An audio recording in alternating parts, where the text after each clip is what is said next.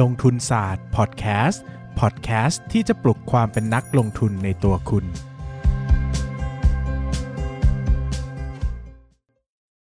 สวัสดีครับ ยินดีต้อนรับเข้าสู่รายการลงทุนศาสตร์พอดแคสต์รายการที่จะชวนทุกคนมาพัฒนาความรู้ด้านการเงินและการลงทุนไปด้วยกันนะครับ วันนี้ก็วันก่อนเนอะมีน้องถามเข้ามาว่าเออพี่เบส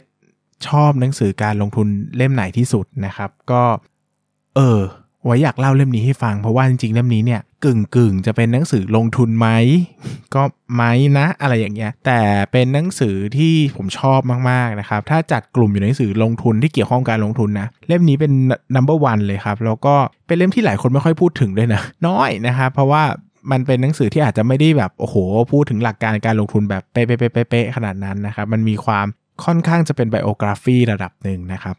ก็มีเวลามีหลายคนทายเนอะว่าผมชอบหนังสือเล่มไหนนะครับ หลายคนจะจะทายว่าเป็น The Intelligent Investor นะครับ One Up on Wall Street นะครับ หรือไม่ก็เป็นหนังสือประเมินมูลค่าหุ้นของอัศวะดามโมดารันนะครับ จริง ๆ แล้วหนังสือที่ผมชอบที่สุด แล้วก็อยากจะมาเล่าให้ฟังในวันนี้ ก็คือหนังสือที่ชื่อว่า The Snowball นะครับที่เป็นหนังสือบอกเล่าเรื่องราวชีวิต ประวัติชีวิตของวอร์เรนบัฟเฟตนะครับ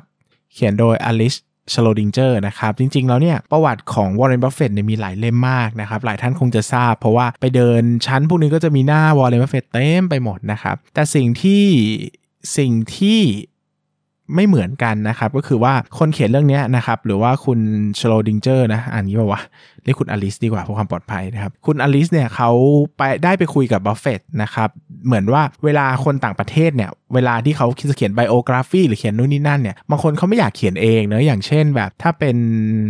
ถ้าเป็นคนใหญ่คนโตดาราอะไรบางทีเขาก็จะให้มีคนมาเขียนให้นะครับ ซึ่ง บางคนเนี่ยก็จะได้รับเขาเรียกว่าเป็นสิทธิพิเศษในการไปนั่งคุยกับเจ้าตัวเองเลย เพราะว่าอย่างตัวหนังสือของจอร์จ โซรอสเนี่ยก็จะมี 2 เล่มหลักๆที่ดังๆนะครับเล่มหนึ่งเนี่ยก็เป็น exclusive ก็คือได้คุยกับจอร์จ โซรอสทุกอย่างนะเป็นเรื่องเล่าจากจอร์จ โซรอสเลยว่าเขาเป็นใครมาจากไหนชีวิตยังไงบ้าง กับอีกเล่มหนึ่งเนี่ยจอร์จ โซรอสไม่ให้สัมภาษณ์นะครับก็คนเขียนก็เลยต้องไปสัมภาษณ์คนรอบๆตัวจอร์จ โซรอสมานะครับเป็นเพื่อนเก่าบ้าง เป็นพี่พี่ที่ทำงานเก่าบ้างอะไรเงี้ยนะครับมันก็ให้อารมณ์คนละแบบกันนะครับแต่ตัว The Snowball เนี่ยเป็นหนังสือที่ว่าด้วยตัว Warren Buffett แบบเต็มๆเลยนะครับ ดังนั้นเนี่ยข้อดีของมันก็คือว่ามันจะได้เห็นโลกในแบบที่เขาอยากให้เราเห็นนะครับ ไม่ว่าผมก็คงไม่กล้าบอกหรอกว่ามันเป็นเรื่องจริงร้อยเปอร์เซ็นต์นะเพราะว่ามันไม่มีมันมันมันไม่มีเรื่องจริงในงานเขียนอะมันมีแค่จริงมากจริงน้อยเนะอันนี้ก็คงจริงมากจริงมากระดับหนึ่งแต่อาจจะไม่ได้จริงร้อยเปอร์เซ็นต์หรอกนะฮะคนเรามันก็ต้องมีการ ดัดแปลงอัตราชีวประวัติตัวเองบางอย่างบ้าง เพื่อให้ไม่ไม่กระทบกับคนใกล้ตัวมั้ง หรือว่าไม่ทำให้ภาพมันดูแย่ไปหน่อยอะไรเงี้ยนะครับ ก็จริงๆก็เล่าตั้งแต่วัยเด็กเลยนะครับ ตั้งแต่ยุควอร์เรนบัฟเฟตมีบูลลี่คนอื่น แกล้งคนอื่นอย่างเงี้ยหรือว่าทำมาหากินนะครับมีการลงทุนในตู้ pinball อะไรสักอย่างเนี่ยที่วอร์เรนบัฟเฟตทำตอนเด็กๆนะครับไปจนถึงเรื่องปัญหากับพ่อแม่การเลือกเรียนมหาวิทยาลัยนะครับ เล่มนี้เนี่ยมันมีความจริงใจดีนะครับ เนื่องจากมันไม่ค่อยเชิดชูวอร์เรนบัฟเฟตเท่าไหร่นักนะครับ ส่วนหนึ่งเนี่ยก็อาจจะเพราะว่าอาจจะเพราะว่าตัวเองตัวของวอร์เรนบัฟเฟตเองเป็นคนเล่าเรื่องด้วยมั้งเขาก็เลยอาจจะไม่ได้อยากมานั่ง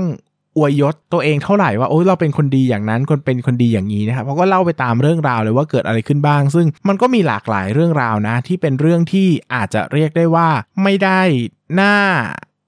พิสมัยนักนะครับ เช่นนิสัยวอร์เรนบัฟเฟตตอนเด็ก ๆ หรือว่าความสัมพันธ์ระหว่างวอร์เรนบัฟเฟตกับภรรยาคนแรกอะไรอย่างเงี้ยความสัมพันธ์ระหว่างวอร์เรนบัฟเฟตกับลูกๆอะไรอย่างเงี้ยนะครับ คราวนี้เนี่ยถามว่าหนังสือเล่มนี้มันน่าสนใจยังไงพี่มันเป็น biography มันเป็นอัตชีวประวัติไม่ใช่หรอนะมันไม่ได้เป็นหนังสือสอนการลงทุนไม่ใช่หรอนะครับก็ผมว่ามันครึ่งครึ่งนะคือมันก็ไม่ได้เป็นหนังสือที่มานั่งสอนว่าคุณจะลงทุนในหุ้น 1 2 3 4 ต้องเลือกยังไงนะครับแต่มันเป็นการพูดถึงวิธีการเลือกหุ้นของวอร์เรนบัฟเฟตจริงๆอ่ะก็คือประวัติชีวิตของเขาเขาทำอะไรมาบ้าง สิ่งที่เขาทำคือมันไม่ได้เล่าเป็นมันไม่ได้เล่าเป็นหลักการอะแต่มันเล่าว่าเขาซื้อหุ้นนี้ เพราะอะไรผลลัพธ์ที่เกิดขึ้น เพราะอะไรนะครับมันก็ไล่ตามมาเป็นขั้นๆเนาะซึ่งผมว่ามันดูจริงดีนะครับหมายถึงว่ามันเล่าภาพที่เป็นความจริงดี คือมันไม่ได้ผ่านการแบบโอ้โหประสบความสำเร็จอย่างมาก หรือโหเจ๊งอย่างมากเลยมันเล่าด้วยฟิลเตอร์ของคนที่เหมือนเล่าอดีตในชีวิตตัวเองอ่ะเหมือนผมสมมุติถ้าผมเล่า ถ้าให้มานั่งเล่าเรื่องหุ้นประสบความสำเร็จ หุ้น fail อะไรเงี้ยนะครับก็เราก็คงจะขับเน้นเรื่องราวของมันเป็นพิเศษเนอะแต่พอมาเป็นชีวิตเราจริง ๆอะ่ะเราก็มีหุ้นมาเกี่ยวข้องเนอะเราก็เล่าแหละ แต่เราก็ไม่ได้เล่าแบบโอ้โห แบบ โฟกัสไปที่เรื่องราวที่เกี่ยวข้องกับหุ้น100%เนอะมันเป็นเรื่องราวของหุ้นกับชีวิตเราด้วยนะครับเราก็จะได้เห็นประวัติชีวิตวอร์เรนบัฟเฟตที่เข้าไปเกี่ยวข้องกับธุรกิจต่างๆ อย่าง Berkshire Hathaway นะครับที่วอร์เรนบัฟเฟตไปซื้อเนี่ยก็เป็นความลงทุนผิดพลาดครั้งใหญ่ของวอร์เรนบัฟเฟตนะครับเพราะว่าเขาเนี่ยไปซื้อหุ้นที่สุดท้ายแล้วเนี่ยมันก็หมดอนาคตจริงๆเลยเขาซื้อจากราคาที่มันต่ำมากนะดูจาก net net asset value นะครับแต่สุดท้ายแล้วเนี่ยธุรกิจที่ไปไม่รอดมันก็ไปไม่รอดนะครับแล้วเขาก็ไม่สามารถขายกิจการทิ้งไล่ออกเอา สินทรัพย์ออกมาได้อย่างที่ตัวของงบการเงินเห็นเนอะสุดท้ายเขาก็ต้องประคับประคองธุรกิจเนี่ยแล้วค่อยๆ lay off พนักงานหยุดธุรกิจไปจน Berkshire Berkshire Hathaway เนี่ยนะครับที่เป็นธุรกิจผลิตเอ่อเขาเรียกว่าอะไรนะ สิ่งทออะไรอย่างเงี้ยนะครับ ก็หมด คุณค่าทางธุรกิจไปนะครับแล้วก็แปลสภาพมาเป็น holding company อย่างที่ทราบอย่างทุกวันนี้นะครับนี่ก็ตอนอ่านก็สนุกมากเนอะเพราะว่าคือตอนเรามามองจากปัจจุบันอะมันก็โอ้โหเขาทำแบบนี้แบบนี้เนอะแต่ตอนที่เขาเล่าเป็นเรื่องเนี่ยมันหนักหนาสาหัสกว่าที่คิดเยอะนะครับเพราะว่าเขาเนี่ยเข้าไปในฐานะคนที่ต้องเปลี่ยนแปลงทุกอย่าง แล้วก็โดนบอยคอตโดนประท้วงนะครับรวมไปถึงอย่างตอนที่เขาเข้าไปมีส่วนร่วมกับตอนเกิดเหตุการณ์โกลแมนแซกมั้งถ้าจะไม่ผิดนะครับ ก็ เกือบจะต้องก็โดนฟ้องร้องนะครับ โดนฟ้องร้องต้องขึ้นศาลในฐานะกรรมการของบริษัทนะครับว่ามีการช่อโกงหรือเปล่า รวมไปถึงตอนตอนควบรวมกิจการนะครับ ที่ตอนนั้นเนี่ยตัวของเขากับชาลีมังเกอร์เนี่ยนะครับเขาทำเหมือนว่าเขาเป็นนักลงทุนคู่หูกันนะครับ แล้วเขาก็ชอบเอาบริษัทตัวเองซื้อหุ้นไขว้กันไปไขว้กันมาเพราะชอบหุ้นของคนนู้นคนนี้นะครับ ก็เหมือนโดนฟ้องว่าแบบ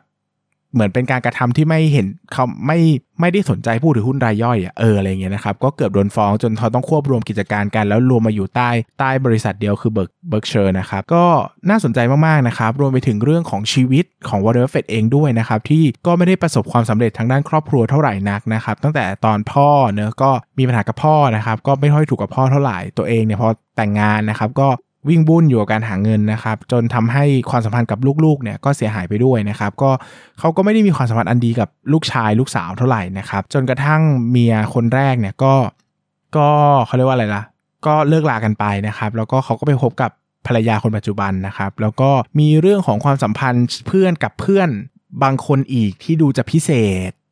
มั้งนะครับจนดูเหมือนทำให้เมียหึงอีกอะไรเงี้ยนะครับมันก็เป็นเรื่องที่เขาเรียกว่าอะไรล่ะ มันดูเป็นชีวิตมากๆอะ คือมันเขาไม่ได้ hype หรือเขาไม่ได้เอาวอร์เรนบัฟเฟตใส่พาน แล้วก็บอกว่าโอ้โหนี่คือนักลงทุนที่เก่งที่สุดในโลกนะอะไรเงี้ยแต่มันคือการบอกเล่าว่าเนี่ยคือมนุษย์คนหนึ่งจริงๆนะครับการที่จะขึ้นไปอยู่อยู่จุดนั้น หรือว่าการประสบความสำเร็จเนี่ยมันไม่ได้ง่ายเนี่ยมันก็มีความเจ็บปวดมากมายเต็มไปหมดนะครับซึ่งเวลาเรา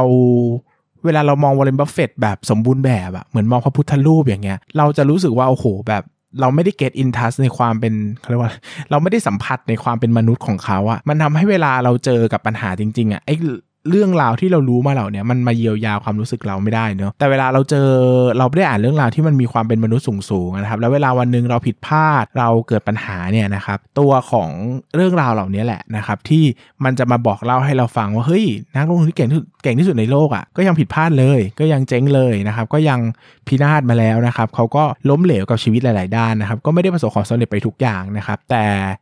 แต่เขาก็ยังมีชีวิตรอดมาได้เนอะสุดท้ายแล้วมันก็อาจจะไม่ได้บอกว่าอะไรถูกหรืออะไรผิดนะครับ แต่มันก็ทำให้เราเข้าใจและเห็นภาพได้ว่าเออเนี่ยมันเป็นชีวิตมันเป็นแบบนี้นะครับ แล้วก็ ผมชอบเล่มนี้มากๆนะครับผมอ่านตอนที่ผมไปต่างประเทศนะครับแล้วก็อ่านซ้ำสองรอบด้วยนะมันหนามากนะครับจริงๆมันมี 2 เล่มถ้าแปลไทยในภาษาอังกฤษมีเล่มเดียวแต่ถ้าแปลไทยมี 2 เล่มหนาๆนะครับเพราะอ่านไป 2 รอบตอนอยู่ต่างประเทศอะเพราะว่ามันอ่านแล้วมันค่อนข้างที่จะสบายใจ แล้วก็ยิ่งเวลาเราเจอปัญหาเจอตลาดตก เจอการผิดหวังเจอการขาดทุนเนี่ยอ่านหนังสือเล่มนี้แล้วมันจะบอกว่าเออแบบสิ่งที่คุณเกิดขึ้นอะนะสิ่งที่คุณเป็นอะมันเป็นเพียงช่วงเวลาเล็กๆเสี้ยวหนึ่งในชีวิตคุณเท่านั้นเองอะมันไม่ใช่ทั้งชีวิตของคุณนะอะไรอย่างเงี้ยคุณต้องเข้าใจแล้วก็ก้าวผ่านมันไปเนอะมันทำงานคนละแบบกับ